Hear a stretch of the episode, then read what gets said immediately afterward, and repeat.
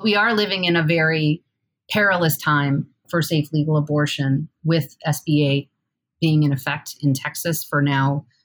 We call it the sue thy neighbor provision because it essentially creates bounty hunters who can sue in civil court and get up to $10,000 for every action they win against someone who provides or aids in this. So it's an outrageous law.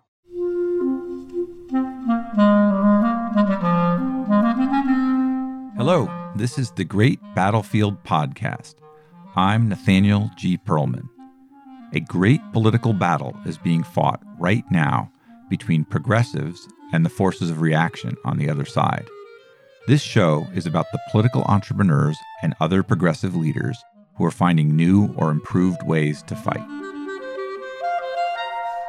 My guest today is a good one. Heather Holdridge has built a substantial career in digital politics and advocacy at places like CTSG, Care2, and Fenton Communications. For the last decade, she's been at Planned Parenthood, currently as their National Director of Digital Content and Campaigns. I spoke with Heather about how digital politics has evolved and changed over the last 20 plus years and what Planned Parenthood faces currently in the time of new anti abortion laws in Texas and elsewhere, and a Supreme Court hostile to abortion rights. Heather is at an important place in the progressive ecosystem and a good person to talk to about how online political strategy fits into the battlefield. So, after a quick word from our sponsor, my interview with Heather Holdridge at Planned Parenthood.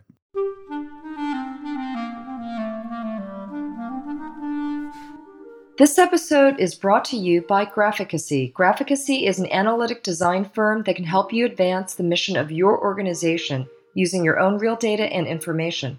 They are 21st century visual communicators who create interactive graphics, motion graphics, and data visualizations. You can find Graphicacy at graphicacy.com. That is G R A P H I C A C Y.com. With Graphicacy's help, you can visualize a better world. Hi, Heather. Hey, Nathaniel.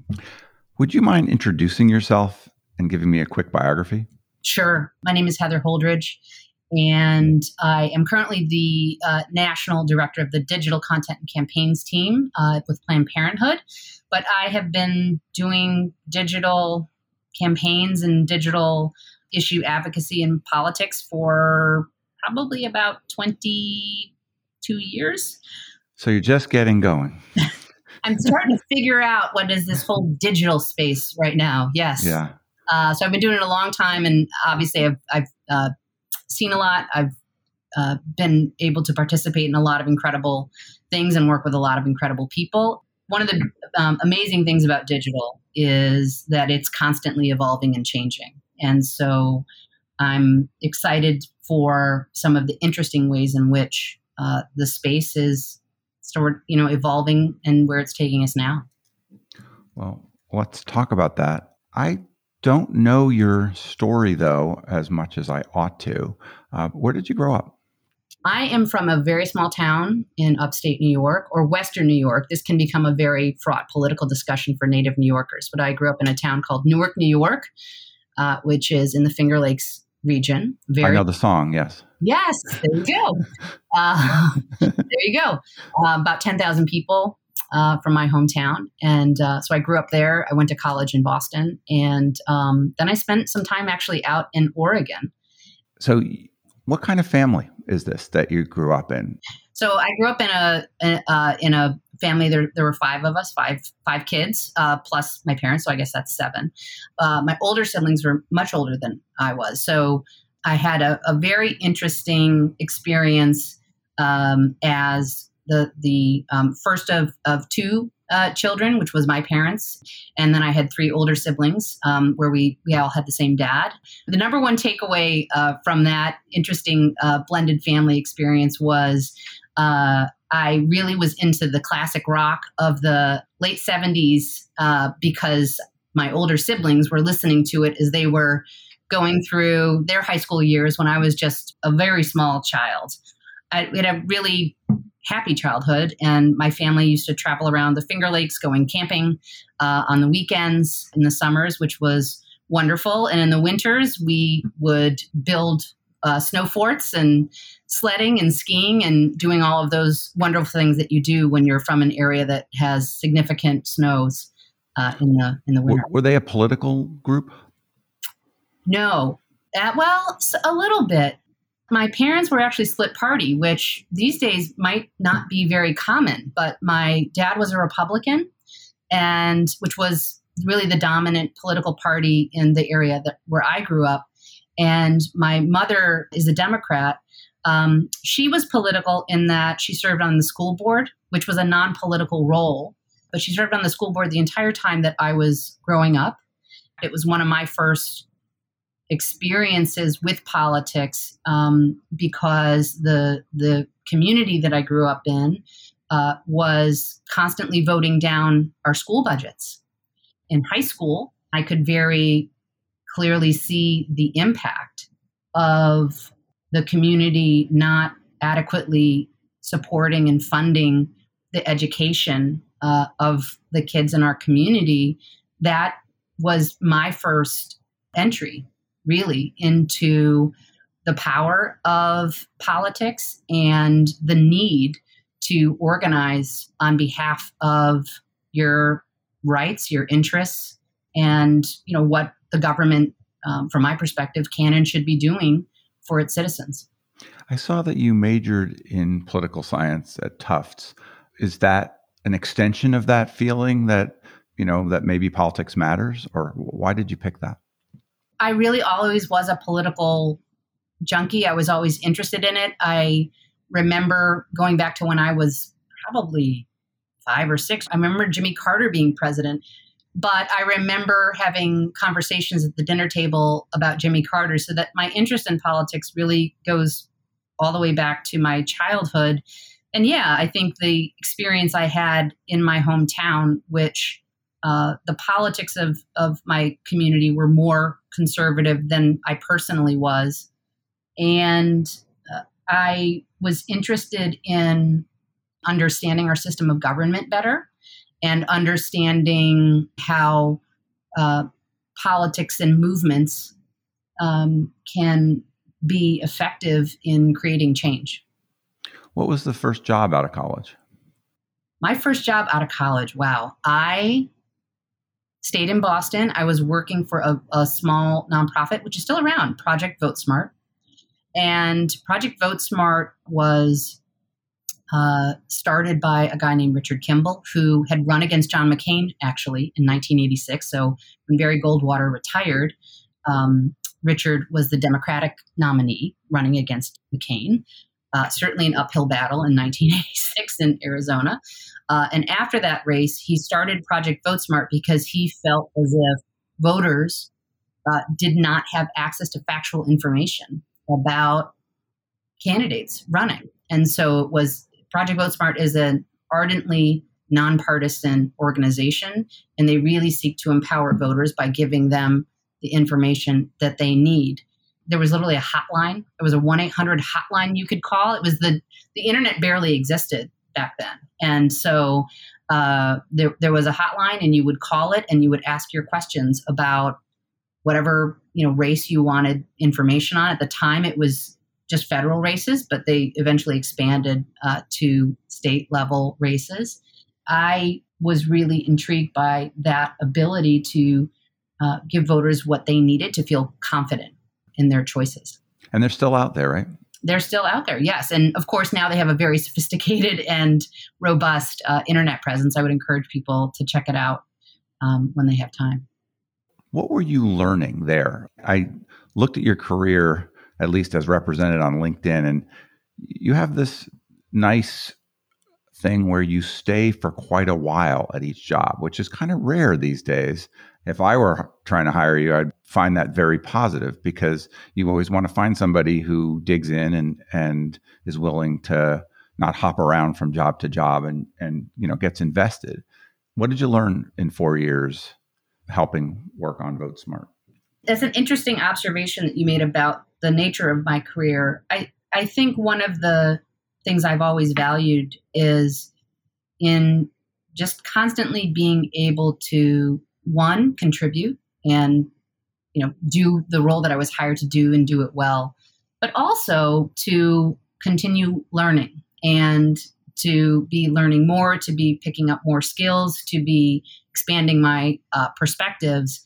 So, I when I was hired at Project Vote Smart, I think I was like the intern, you know, coordinator, something like that, and um, eventually I got to the point where I was quote unquote running publications, which meant I was working on uh, was it Quark?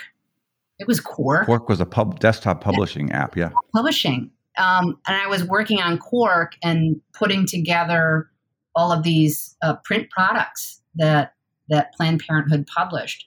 You mean that vote Project Vote Smart published? Yeah, the Project Vote Smart published. So, but the the broader takeaway for me, it was a it was actually a really nice first job out of college because it it uh, reflected my deep belief in the importance of civic education and civic engagement. It reflected the fact that I had grown up in a split party household where I wasn't really indoctrinated into one uh, set of views or another. But also, um, the, one of the takeaways coming out of there was that I did want to engage in more um, partisan and maybe not in a Republican versus Democratic way, but certainly I wanted to be able to advocate on behalf of issues and causes that I cared about. And while I valued uh, and still value the work that civic education organizations continue to do, it's vitally important.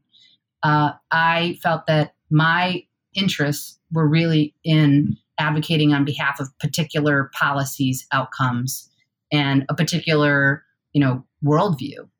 How did you land at CTSG, which I've never heard of, and I would never name a company either after a bunch of letters like that? well, so this it's very interesting. The uh, CTSG, I I moved over there. They were based in Eugene, Oregon. I was living in Oregon at the time because Project Vote Smart was actually based there, and uh, they were a new boutique startup and the two partners uh, were these two guys, uh, one of whom I know you know well, uh, Stu Trevelyan, who currently runs NGP Van, and Dan Carroll, who is a longtime uh, political consultant. He still does a ton of work working on a lot more policy oriented uh, things. They had really hit on something early, which was the um, emerging internet. And before I joined CTSG, they had built the first ever campaign website in 1994 for Dianne Feinstein. And, you know, at the time, a campaign website was not a very sophisticated place to go on the internet. In fact, well, nothing was sophisticated on the internet in 1994. Uh, but they had built the first ones. And I think that was indicative of their understanding that this new thing called the internet had potential and ways in which you could educate voters, you could engage with voters, and you could integrate that into your broader campaign work. And so I was intrigued by the work that they were doing. When I had an opportunity to to join them, I I, I jumped at it. What was that experience like? Well, as with Project Vote Smart, where I started as the intern coordinator or something like that, and ended up you know working on publications and all of these other pieces i was hired as a researcher i was doing opposition research uh, which for campaign practitioners that is a bread and butter element of any uh, campaign that you undertake that whomever you're working for you of course do um, research and analysis on your own candidate and you are doing research and analysis on the other guy or woman and uh, and so that's what they hired me to do I did that for about a year. And then the moment came, very much by accident, where I was asked to quote unquote build a website. I was sent an email by our CTO, and we were doing a campaign for the state of Washington conservation voters. And they had Bill Nye involved, Bill Nye the science guy and they needed a website it was to uh, encourage people to lobby their legislature for, I think it was a clean water initiative that was happening in the state of Washington. And they sent me an email. They sent me the HTML coding for, you know, how to do a line break, how to do bolded text, how to italicize, how to do paragraphs, and maybe lists, you know, like bullets, the old bullets. And they said, go build the website. Or, well, website is actually a strong word. It was a page, it was a web page. And so from there, I started assisting with building web pages. Very, very, very rudimentary. It is impossible for me to state in 2021 how rudimentary they were back in 1999. That's how you become a pioneer, though. That's that's right. I mean, you got to start somewhere with an email from your boss telling you, like, here's the most basic, what is now just formatting, right? HTML, and go go do this thing. Um, so that's how I started uh, in digital, really. But it, it shifted pretty quickly into me doing a lot of content development. And so it was content development, but the nature of our client base was very much advocacy organizations, issue education, issue advocacy. Um, and this was at the dawn of and the beginning of advocacy tool sets that were starting to be built out and offered. There were a couple of organizations or, or companies that did it. CTSG was actually one of them. And so CTSG was one of the early companies that built out email clients so that you could bulk email with your supporters. Uh, CTSG was actually one of the first companies to recognize the potential power of email. And again, in 2021, that sounds uh, quaint in a way, but at the time, it really was a revolutionary idea that instead of literally printing out newsletters that you would send to your members once a month, once a quarter, whatever the, the cadence of that might be, here was a way that you could cheaply and quickly, if you needed to, because there was a moment, reach out to your members or supporters and either just let them know what was happening or encourage them to call their member of Congress or to sign a petition and have that sent to the members of Congress to let them know where you stood on an issue. It's really a revolution going on in technology applied to politics and advocacy. Did it feel exciting to you? Yes, it did. Very much so. I understood in a very rudimentary way because I had not personally worked on campaigns. Uh, so I didn't have that point of view, but I did appreciate that this new way that we were able to communicate with people pretty cost effectively and cheaply um, was going to change the way that people were able to connect with their members of Congress. And at the time, having again come from more of a civic education, civic engagement point of view and perspective, and at that point, that was my only experience. Um, so, because of that, uh, I saw what CTSG was doing uh, as very much pioneering, and there really weren't a lot of other players out there. There were folks like CapWiz um, out there. Um, Get Active came into the scene at some point, but CTSG was only working with progressive organizations and candidates. I think they were pretty unique in that in that com- combination of working on campaigns and advocacy work but bringing the technology that was just working with uh, the progressive side of the street. So, how were Stu and Dan to work for? They were wonderful. Dan uh, was uh, and still is uh, a mentor to me, and this was not just me. They were they very much believed in investing in the staff and uh, helping people try new things and learn new things and grow. And they were wonderful. Stu um, comes out of a very strong campaign background.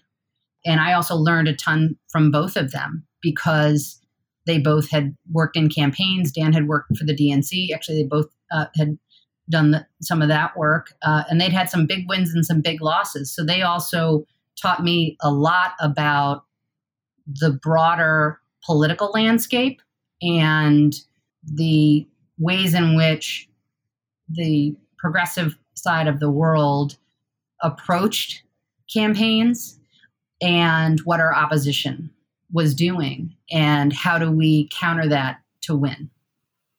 Did Stu show signs of the uh, future giant company builder that he was to become? I see Stu now and again and, and always love catching up with Stu. I do think that he, Dan was more interested in um, policy and was a brilliant political mind, but he wasn't as interested in the tools. Stu definitely had a, an interest in the tools, how they could be uh, built in such a way to maximize their efficacy and how we could you know, make sure that all progressive organizations had access to them and knew how to use them effectively. Because I think Stu understood.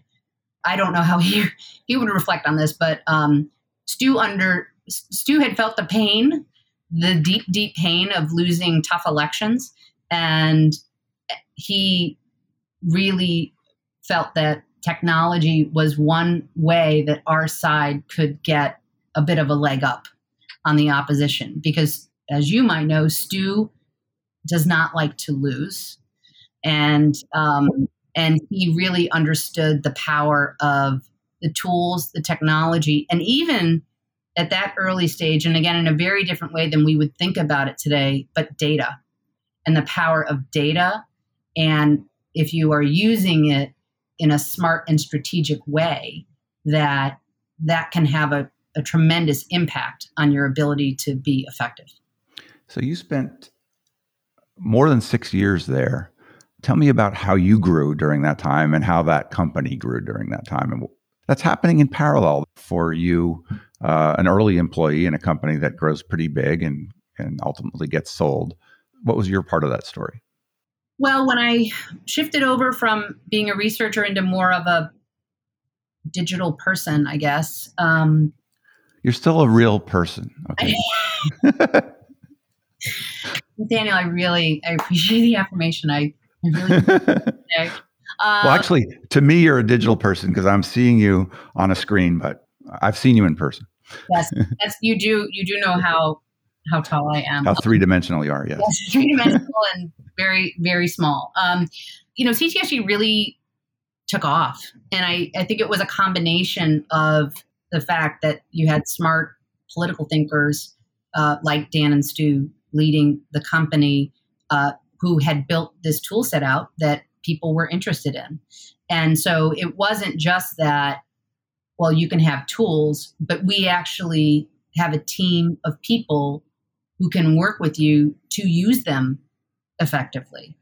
That combination was a really good combination, and uh, the company grew dramatically in the middle of the, the time that, that I was there um, until we were sold to then Kintera um, in 2005, maybe 2004.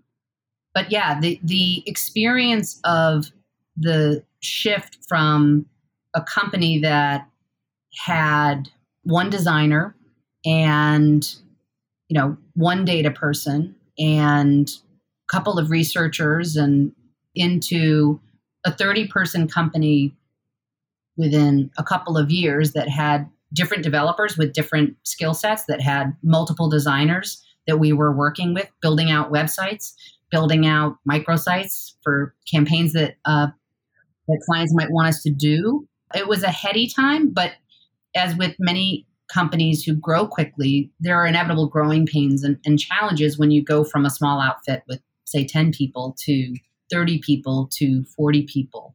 That's a challenge for, for any organization to kind of make that shift where you need more policies, processes, infrastructure, all that stuff that that is maybe not sexy, but is vital to the successful you know, running uh, of a company.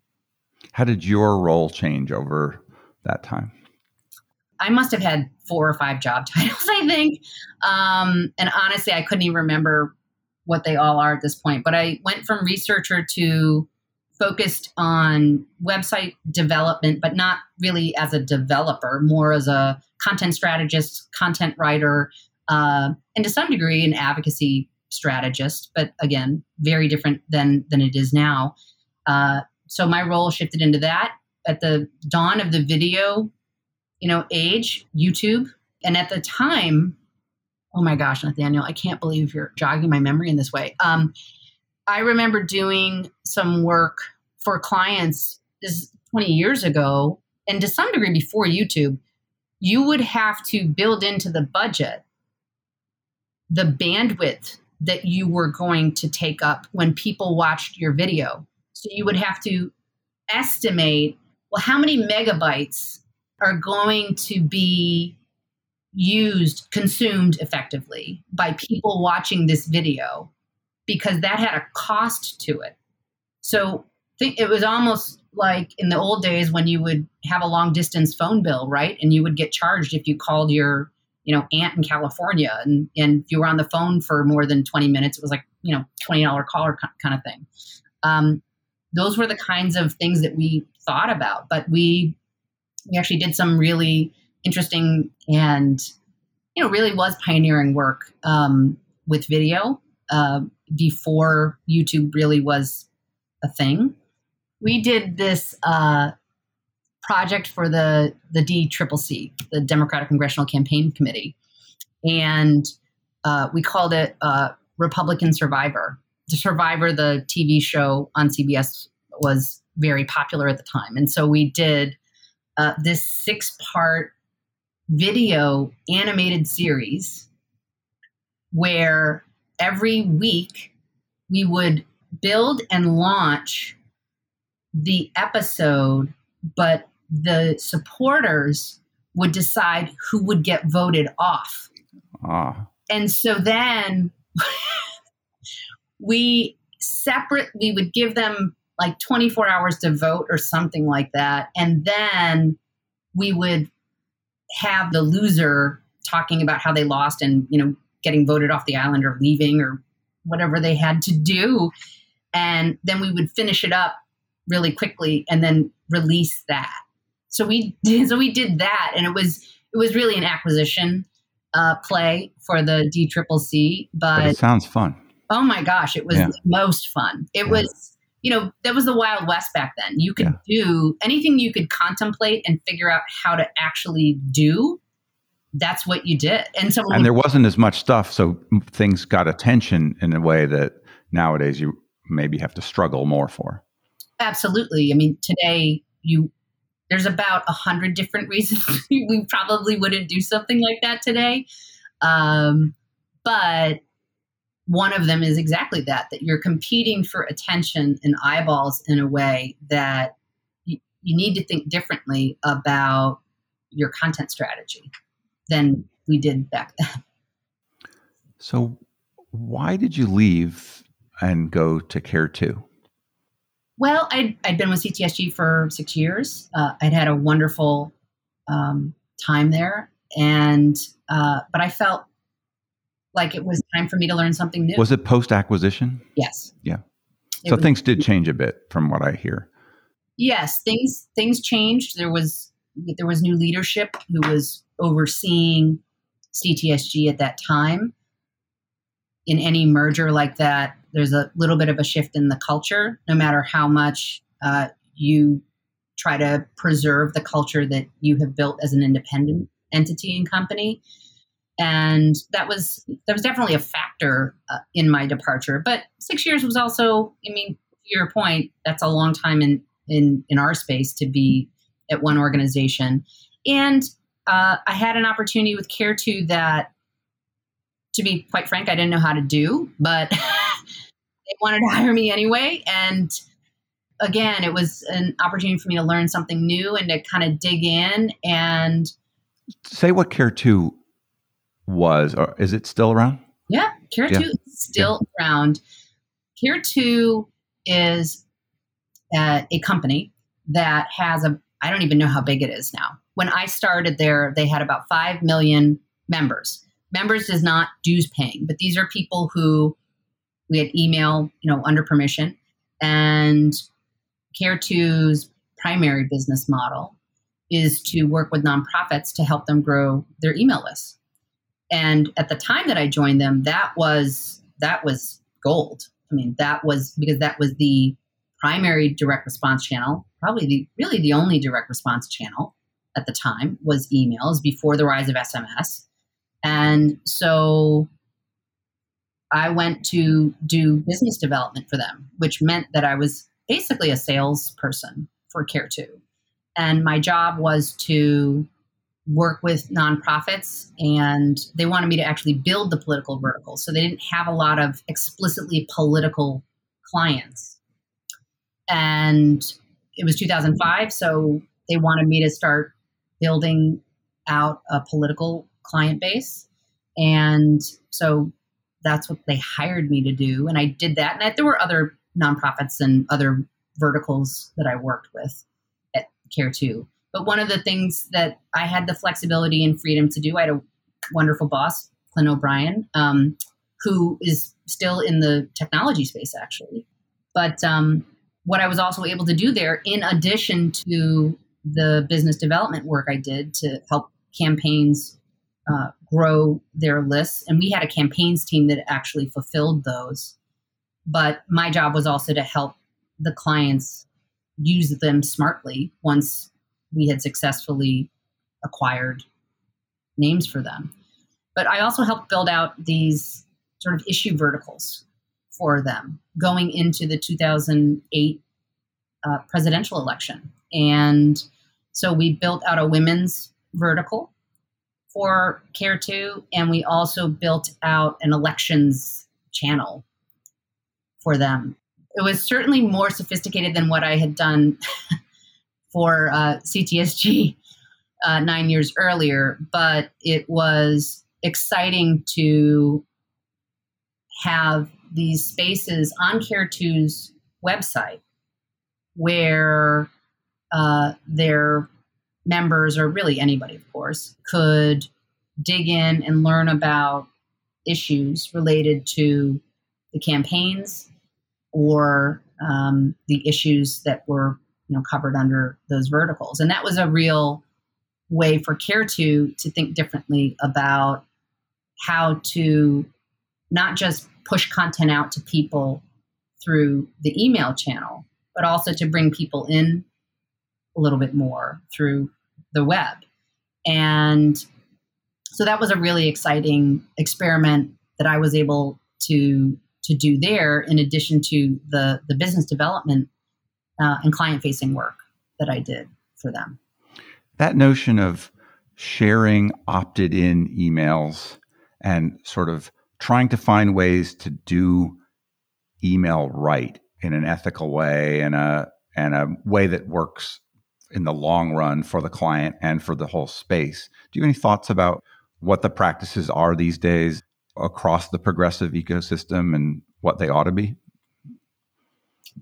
You know, it's interesting. Uh, I actually was listening to your discussion with Tatenda Musapatike uh, a couple days ago. Where I work now, Planned Parenthood, uh, is a place where we understand that our relationship with our supporters is not a transactional relationship. And it can't be.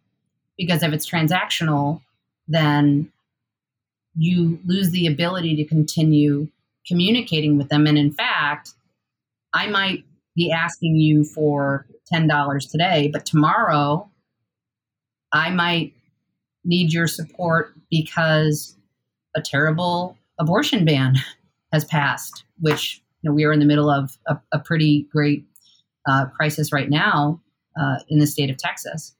And so it, when I look at the ecosystem now, I do think there's a little bit of a difference in how nonprofit organizations, issue organizations run their programs from how political campaigns tend to run their programs or political committees. And the political committees, and I'm on a lot of lists, but I don't see very interesting content coming out of the more political entities. Uh, there, there's more short term thinking, I, I, suspect. Yes. Well, it's constantly yeah. just, you know, horrible thing happened, give us money. Horrible thing happened, give us money. My opponent said this, give us money. I do understand the great need for grassroots contributions. It's especially true on the Democratic side of the street. However, you're trying to build relationships with voters because it's not just $5 contributions. You want them to vote for you. Maybe you want them to knock doors for you, but you want them to do other things. They could be volunteering for you, organizing on your behalf, sending other content to their friends and family on your behalf. And when these direct response channels get reduced to consistently urgent appeals for money, in many cases without context that makes it clear why it's genuinely urgent, as opposed to it's the end of the month, that doesn't feel like you, as the sender, are treating me as someone who has an interest other than giving you money. Part of the reason I'm on your list is because I'm interested in your issue, in your campaign, and I want to be excited by that. And if the only thing I'm seeing is I need money and I need it right now, then that just feels like you're not interested in what I might want out of this engagement in this relationship. It does seem like some committees and organizations have figured out how to do that at such scale that they raise a lot of money. And I think we much more appreciate the entities that have figured out how to do this with genuine content and genuine engagement and treating people like humans uh, rather than ATMs, right? Right. Yeah. Absolutely. And, you know, people who work in this space know there's a well known metric called the churn rate, right? That is expected. Of course, you're going to lose people off of your list. That is that is something that people do all the time. And in fact, I get suggestions in my Gmail box that says, "Hey, you haven't opened this email for 30 days. Do you want to unsubscribe?" Right. So that is certainly, um, you know, that's a reality. That being said, I think you always want to be thinking about the fact that this is an opportunity in a primary way in which you can be engaging with folks. And so you should be thinking about a holistic relationship there and not just what do I need right now from this person. Sometimes you do need money, and the reason is easy to explain. If you can explain it to someone, and say, this thing just happened, we need to respond immediately, people will get it. But it can't be that message every single time. You spent some time, as I understand it, next at a progressive communications mm-hmm. shop called Fenton. Yeah. What'd you learn there? Well, Fenton is actually a very well known uh, firm in the public affairs communication space on the progressive side, and they had been started by a guy named David Fenton, who was who was also himself a pioneer in using PR effectively to promote causes. I was brought in to um, help build um, the digital practice in, in, the DC office. I had a colleague in the New York office as well. And what I learned at Fenton really for the first time was the power of PR and communication strategies when you integrate and layer it in with digital.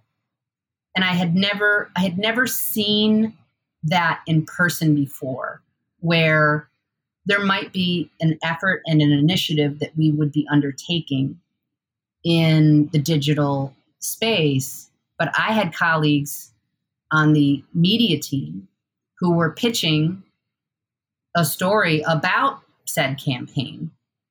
And it was the first time I really understood how that combination could be incredibly powerful for your ability to reach a ton more people and to do it quickly, effectively, and cheaply. So, to this point in your career, you've worked at a series of firms that have had organizations like Planned Parenthood as clients. You've been servicing them as a staff in those organizations. So then you switch over to, to Planned Parenthood for your next job. On the other side, actually working to help an organization do better. You have a huge background now in the digital space from varied roles, uh, learning the tools, learning the consulting around it. Tell me about starting at Planned Parenthood and how that was different and, and what you learned as you built a career there. Well, the reason I joined Planned Parenthood was it was 2011, and uh, what had happened was the Republicans had taken over Congress in the 2010 midterms, and Mike Pence, who was then a congressman from Indiana, um, declared early on and was supported by leadership that he was going to defund Planned Parenthood. That was actually the first big defunding battle for Planned Parenthood. And I was watching all of it unfold, and I was just outraged by it.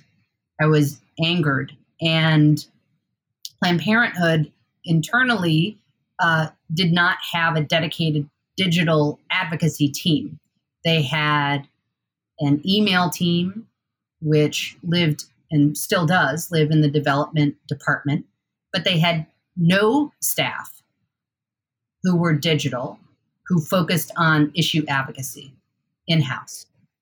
And so Planned Parenthood won that battle. And coming out of it, there was a recognition that they needed a team of people who could constantly be doing that work, constantly be working with the email team, with colleagues in what was then just called field, and with the GR teams who lobby on Planned Parenthood's behalf on Capitol Hill to develop and shape our content strategy, our advocacy strategy, how are we engaging our supporters. That was a needed balance for what was already a very strong health education digital component to what Planned Parenthood was doing. So that's why I was hired to build that first ever team. We subsequently, you know, were involved in um, immediate battles. The first or second week I was there, Mississippi agreed to put a personhood ban on the ballot. And this is Mississippi. It's a tough state for reproductive rights and abortion access. And a personhood ban literally bans abortion at the moment of conception. So there is no abortion that would be legal in that scenario. And that happened within two weeks of my starting. And so it was an immediate trial by fire for myself and, and Planned Parenthood as an organization and other movement partners to try to defeat that initiative.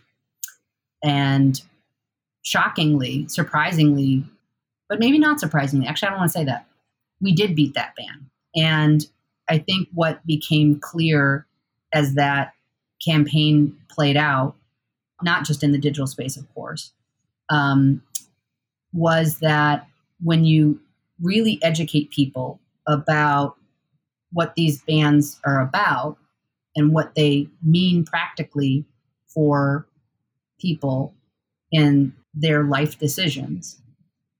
They're not popular. I don't even remember the exact numbers at this point, um, but we were down maybe eight to 10 points 10 days out, and we won by double digits. It's amazing. In fact, the entire decade plus that you've been at Planned Parenthood, it's just been a continual battle politically for the organization.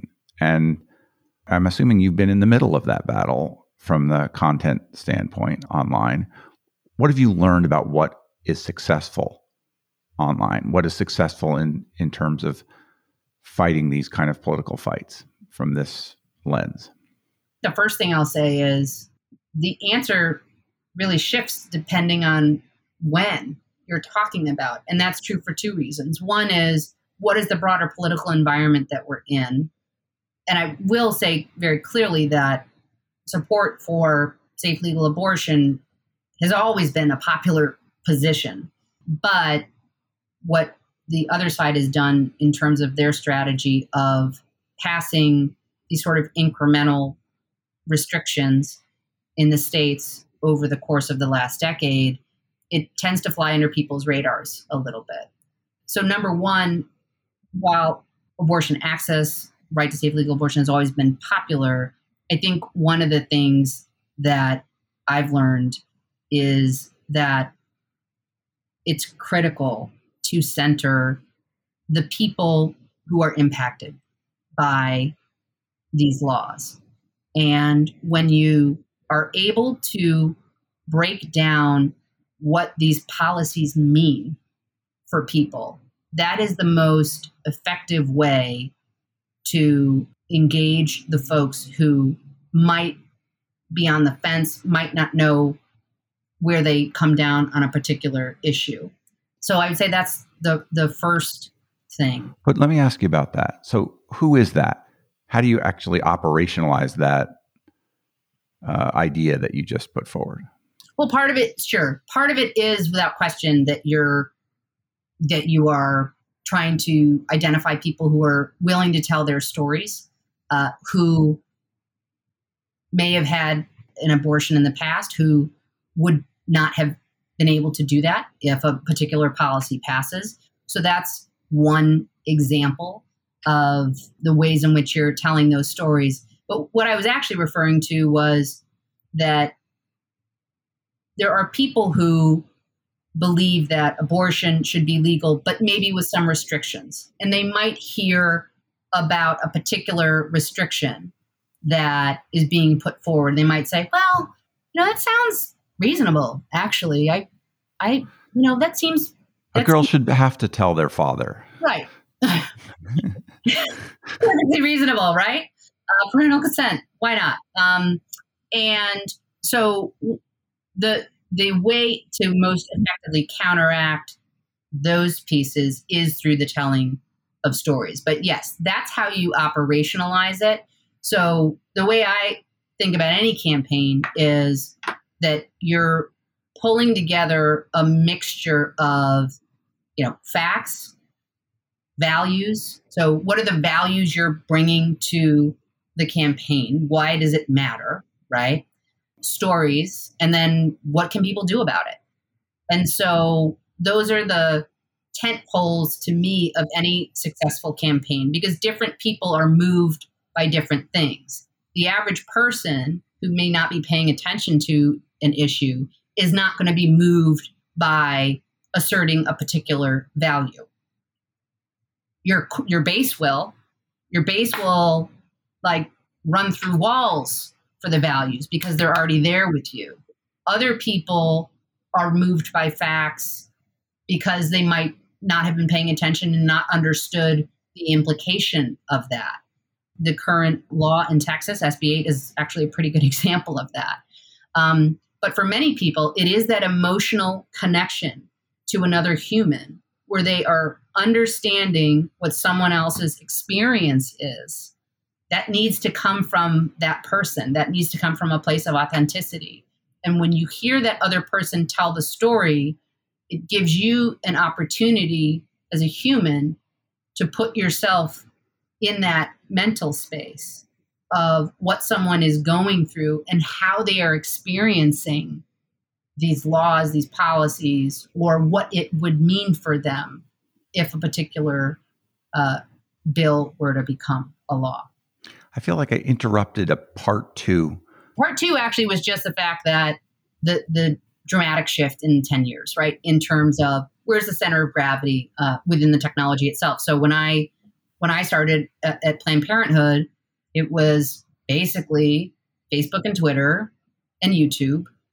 MySpace it was on the downslope, but it was still kind of a thing, right? It still existed. It still had some activity and engagement. Planned Parenthood had a MySpace channel, for example. Um, SMS wasn't a thing, really.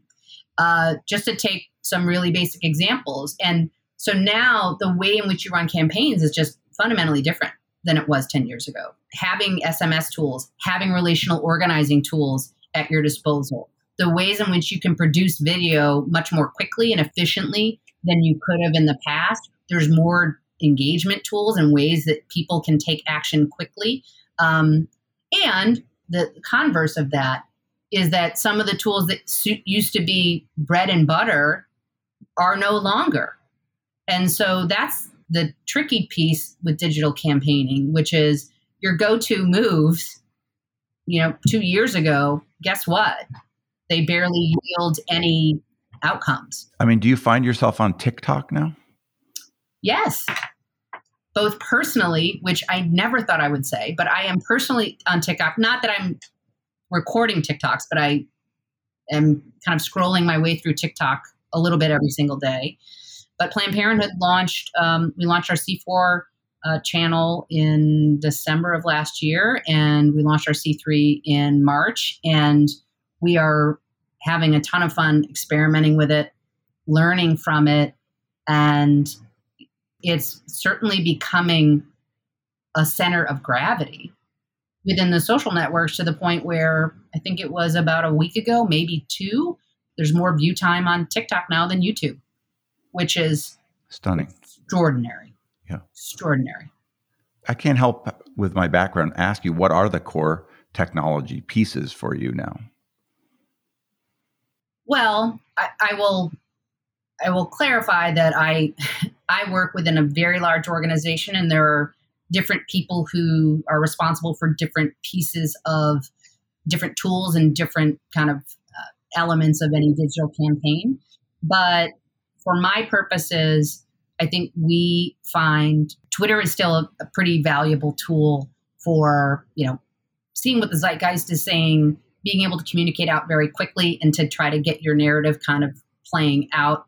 Um, Instagram is still a, a, very much a growth channel for us. Um, and so we still utilize it um, pretty heavily because it's a way for us to reach younger folks and a lot of uh, people.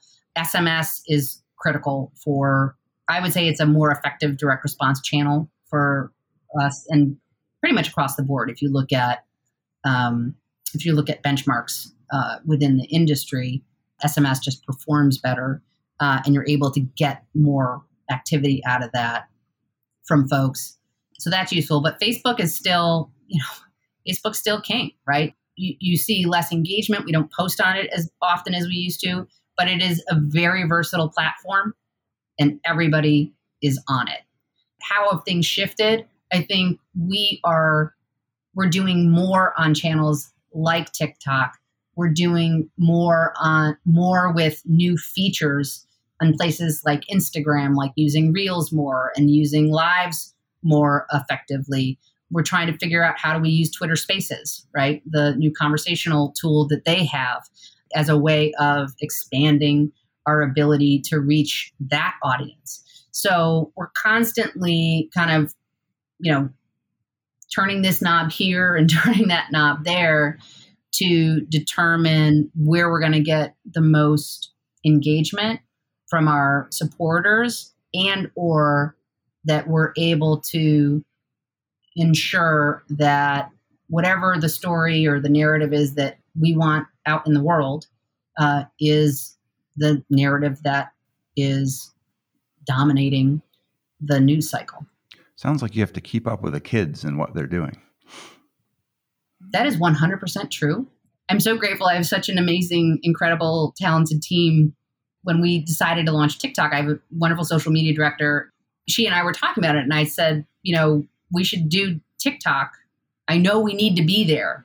And but I I can't script a TikTok because nobody will watch it because it won't make any it will be like if a it would it would be like the dad version of it has its own lingo and and uh, and sort of style that has evolved that people who watch it expect. Well, it would be like a your parent walking into your party with your friends and being like, "Hey, kids, let's you know, let's play checkers." yeah, that would be that would be the equivalent of it. I, the one thing I will say about TikTok that really I had a moment where in the past couple weeks where I was super excited because someone on my team had had put together the draft and I just wanted needed to approve it, and uh, it was using the the trending uh, uh, technique, whatever sound is trending that you kind of try to hop on that so more people see your TikTok because you're using a trending sound. And the trending sound was an ABBA song, which is, you know, one of the biggest bands of the 1970s. Uh, and my mother was a huge fan of ABBA. So I was like indoctrinated into ABBA as a small child. And I heard ABBA was Chiquitita, just for the record. And I heard the ABBA song and I just said, well, this is brilliant. And I don't know what it's going to do on TikTok, but the fact that they're even sampling from an ABBA song means that TikTok actually sees me, right? Because that's my kind of, that's my kind of sound.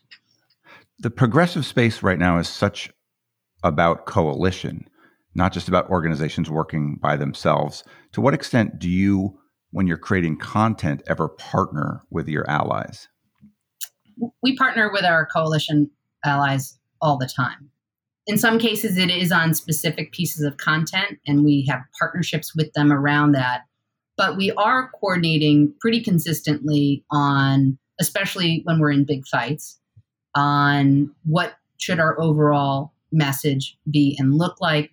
What are the stories we should be lifting up? how do we collaborate together so that we can ensure that our most powerful stories, our most powerful opportunities for taking action, that we're you know lifting each other up in those moments. It's a real constant um, element and aspect of what we do.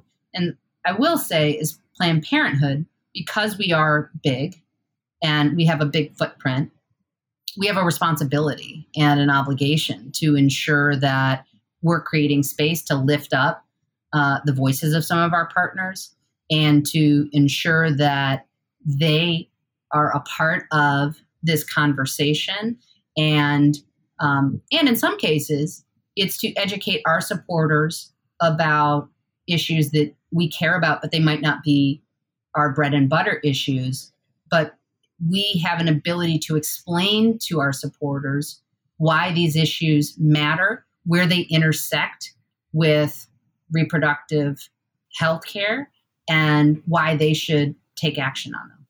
It's inevitably and unfortunately an era of Trump that we're inhabiting right now. It's not over, it's been going on for too long.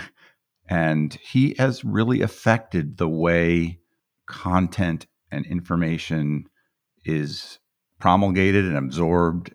He's changed the world that has got to affect your your job in certain ways. How do you see that? How do you see the misinformation, the the yelling, the provocativeness, it, which is kind of part of a bigger trend in, in a lot of ways, but also pushing it forward.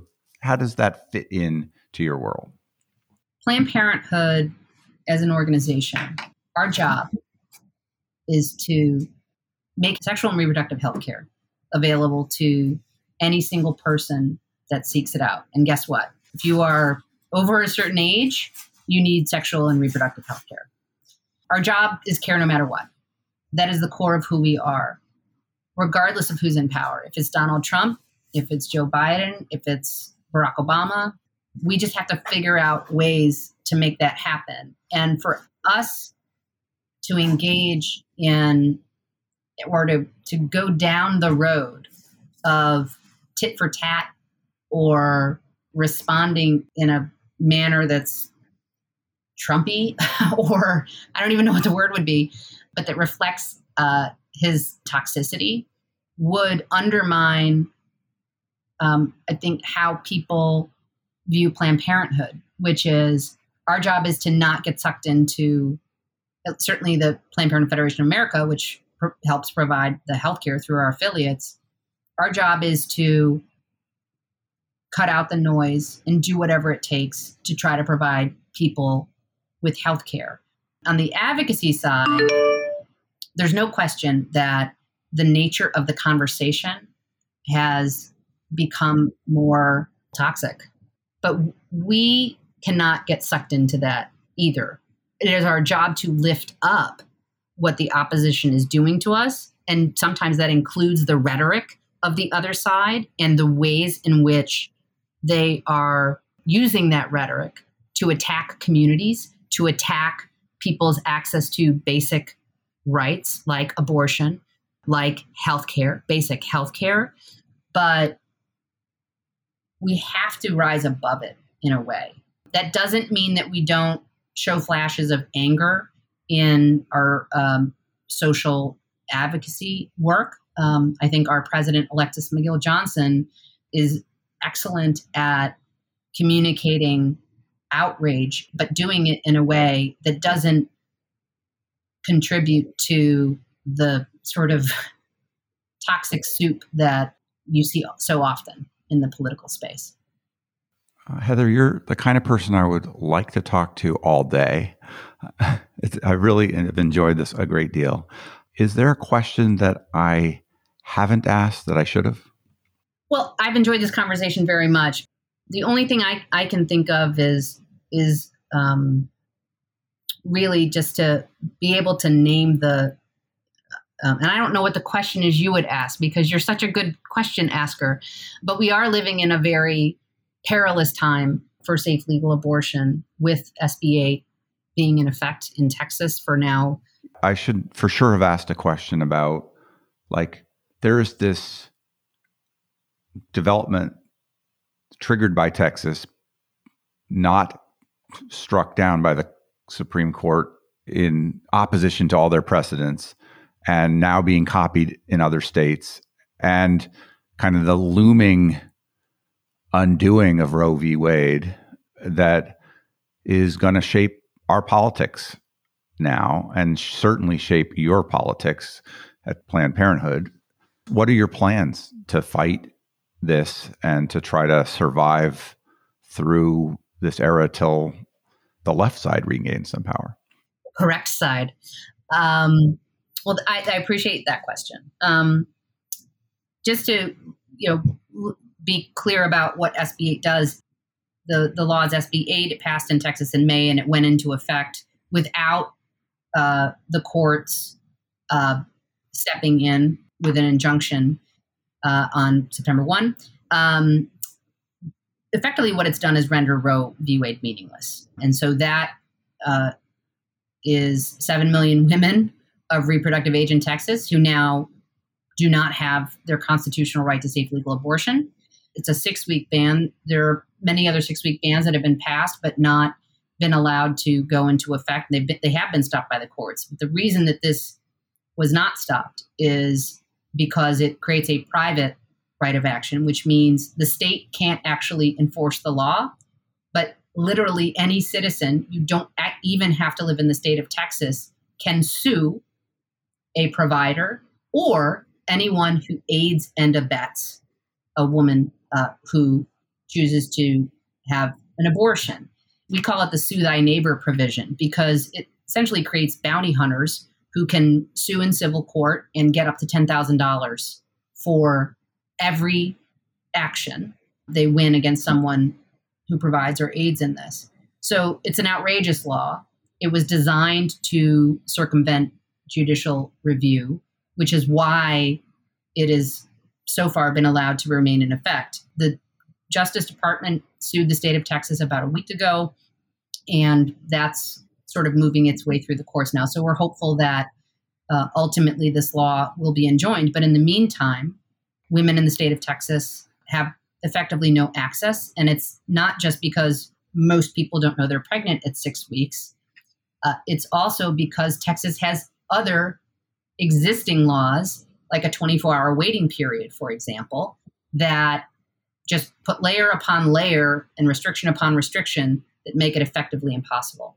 So we're trying to do two things. On the healthcare side, we are working with all of our uh, partners. There are many independent providers as well as Planned Parenthood in Texas. And we are working with all of them to do whatever we can to ensure that women are able to access abortion. In many cases, that means you're traveling to other states. And so, over well over 200 miles, I think the average uh, distance you have to travel is now almost 300 miles in order to obtain a safe uh, legal abortion.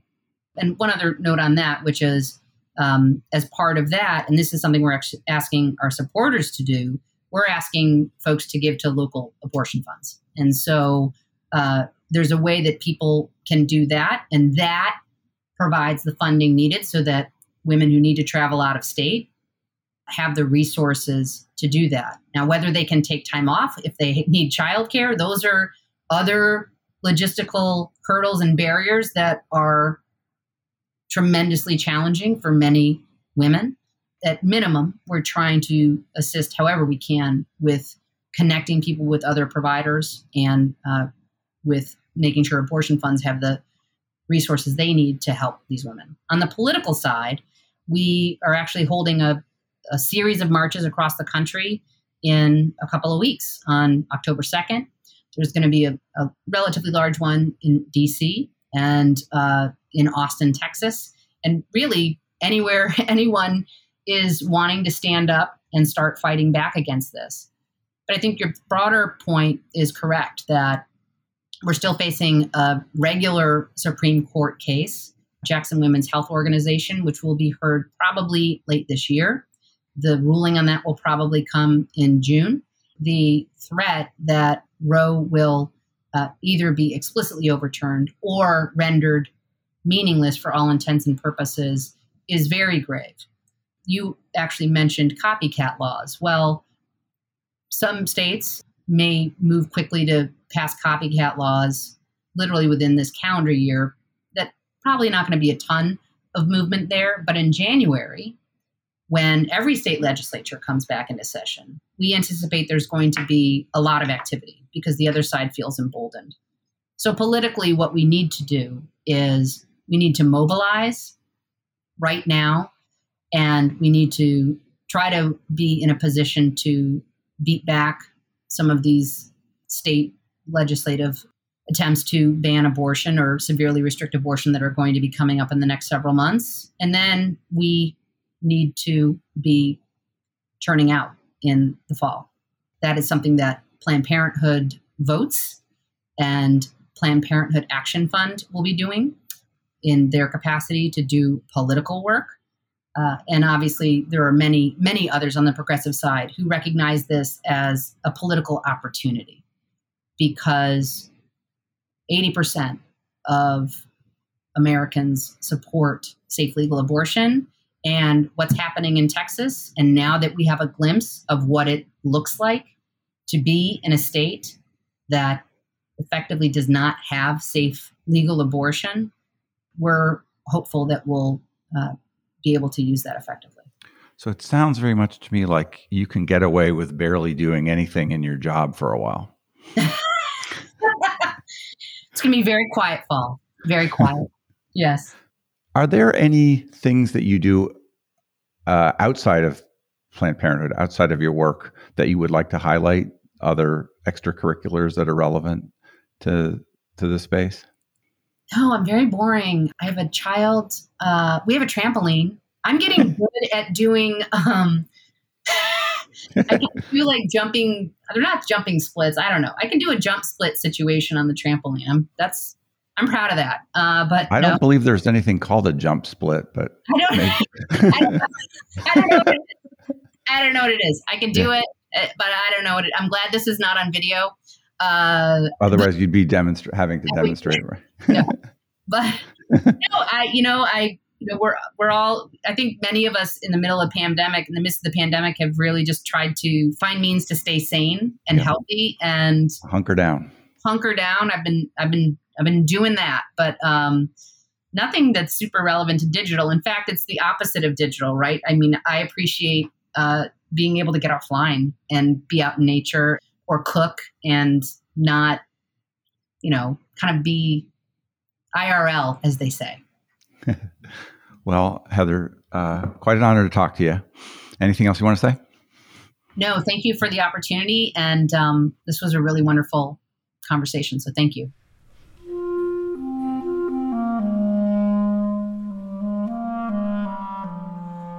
That was Heather Holdridge. Heather is at plannedparenthood.org.